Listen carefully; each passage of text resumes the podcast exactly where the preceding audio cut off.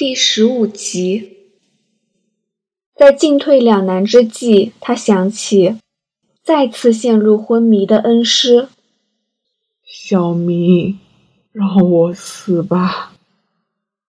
这是数次昏迷转醒后病重的关正多对徒弟的请求。时间是阮文斌命案发生数天前。师傅，别胡说，一代神探不能向死神屈服啊！骆小明紧握着关正多的手，说道：“不，不是屈服。”关正多喘着气，用力的把字句吐出：“我不想再苟延残喘，用机器和药物延续我的命，又有什么意义呢？我，我的脑。”脑袋已变得一塌糊涂了，身体也好痛。我想，已经完成这辈子的任务，是时候走了。师傅，可可是，小明，生命。很宝贵，不容浪费。小明，我的命就交给你，你你给我好好的用。师傅，你在胡说什么？我余下的命给你，就像我以前做过的，不要拘泥于手段。别让我白白死去！骆小明心头一紧，他明白了师傅的意思。他虽然不是循规蹈矩的刑警，但关正多的遗愿令他难以回应。在师傅的脸上，骆小明已看不到昔日破案机器的风采。关正多退休后，当了警方顾问十年。真正退下火线不过是五年前的事，但这五年来，关正多的健康日差，验出癌症后更急速衰老。骆小明甚至怀疑师傅是因为卸下责任，身体才变坏。小明，我明白了。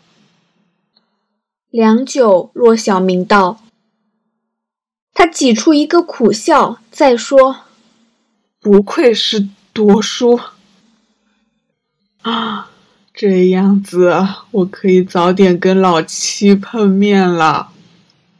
他一定等我等得很不耐烦吧？小明，你要保重，别忘了。”警察的使命。刹那间，骆小明仿佛在师傅涣散的眼眸里看到一丝往日的神采。翌日，关正多再次因为血氨浓度过高陷入昏迷。医生向骆督察说：“从器官衰竭的程度来看，这次关正多恐怕不会再醒，癌细胞已经扩散。”就在骆督察苦思如何执行恩师的遗言时，他遇上余家的案件。骆督察越查下去，就越发觉无法用正常手段揪出真相。他已经没有筹码了，而底牌更是毫无胜算的落牌。就像命中注定，关正多成为这场赌局中最适用的底牌。明明处于被动，骆督察却布下一个主动出击的陷阱，以师傅的性命来试探犯人。如果犯人上钩，一切就如师傅所愿。结果，老警官真的连自己的命也毫不浪费的用上了。脑波仪器是真的，就是因为是真的，才会令嫌犯们相信。昏迷中的侦探能解决事件，但正如蔡婷所说，没有人能够把精神状态操作得如此自由。关正多的所有回应，其实都是洛督察自导自演。他委托曾被关正多帮助过的苹果制作仪器，在地上放了两个踏板，只要洛督察左脚一踩，指标就会移到 yes；他右脚的话就会跳到 no。因为有病床阻隔，除了苹果和阿生外。没有人看到他的腿部有所动作，因为洛督察临时要求苹果加入突然弹出的错误视窗，令他不得不在现场改写程式。还好赶得上，仪器方面亦一切顺利。他没想过洛督察一人演得如此生动，自问自答，令一众嫌犯。完全投入，深信关正多是个即使昏迷了仍能破案的天才侦探。骆督察直觉上觉得唐叔最有可能是控制于永莲的幕后黑手，所以他特意要他试戴脑波仪器，令他深信昏迷中的人亦能发出指令一事。若督察在事前已掌握了大量环境证据，推论出犯人作案的过程，他只是装作无知，借师傅去点出重重破绽，令真凶认为躺在床上的病人洞悉一切真相。关正多曾教过他，误导对手是很有效的招数，就像玩弄他人心里的灵媒骗子。以模棱两可的话令对方误信自己有通灵能力。若督察对于千柔、于永礼的往事几近一无所知，他只在调查中察觉余家众人对死去的于永礼有点避讳，也发现于永礼的出生年月跟死者结婚日期相距太短，加上作为余家中心的于千柔不久前病逝。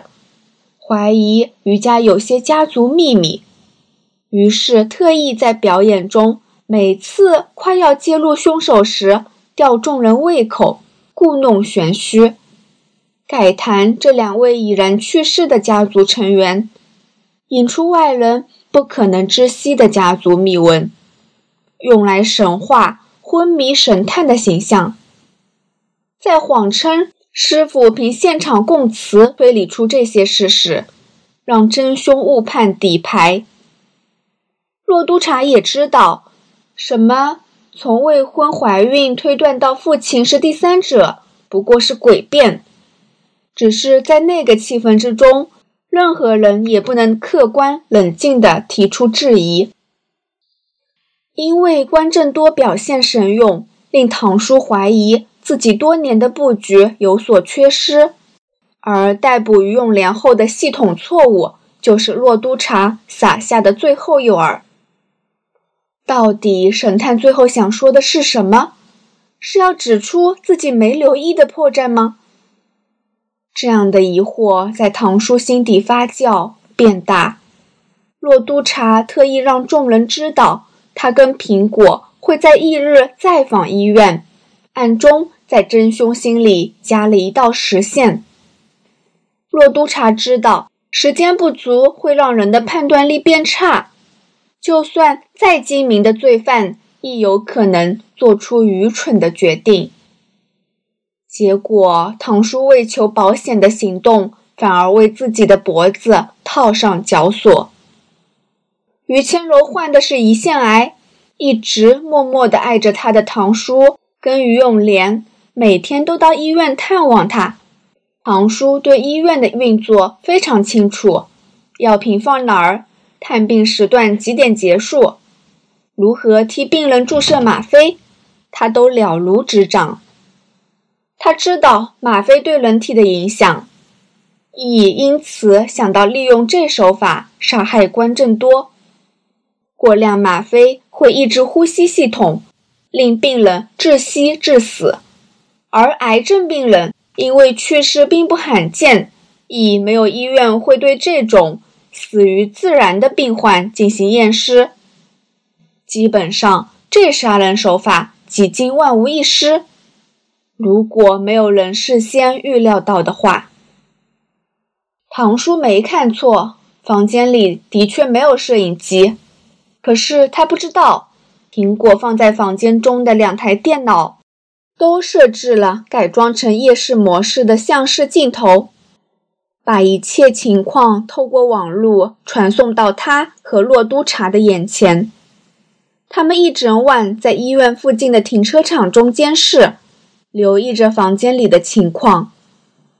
就在看到唐叔下手的一瞬间，洛督察感到一阵心酸，却又为师傅不用继续受苦而欣慰。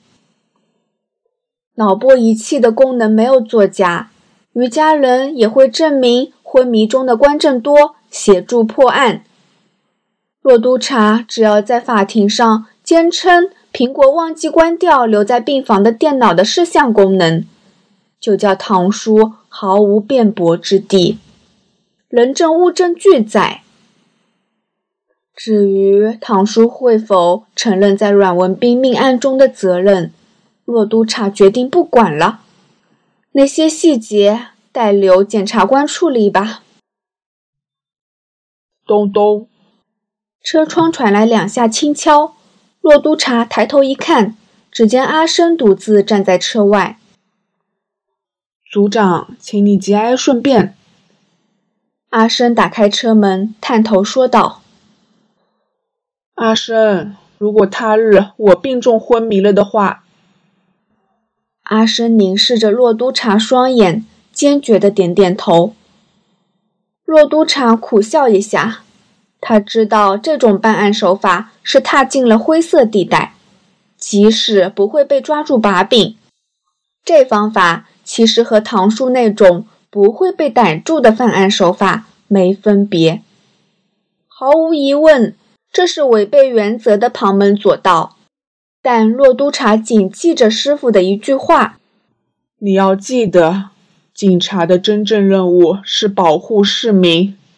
如果制度令无辜的市民受害，令公义无法彰显，那么我们就有充分的理由去反抗那些僵化的制度。”警员加入警队时会进行宣誓仪式。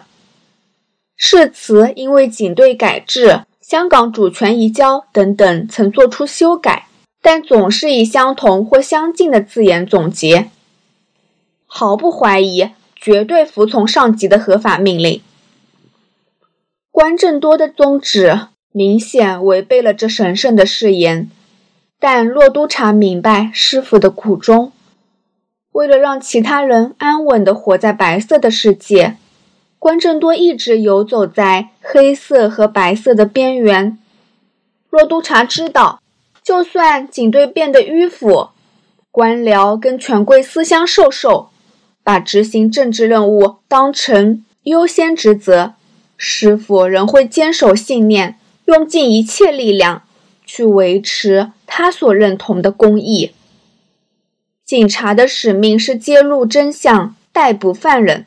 保护无辜者，但当制度无法使坏人绳之以法，当真相被淹没，当无辜者求助无门，关正多就愿意舍身跳进灰黑色的泥沼中，以其人之道还治其人之身。或许手法是黑色的，但目的是白色的。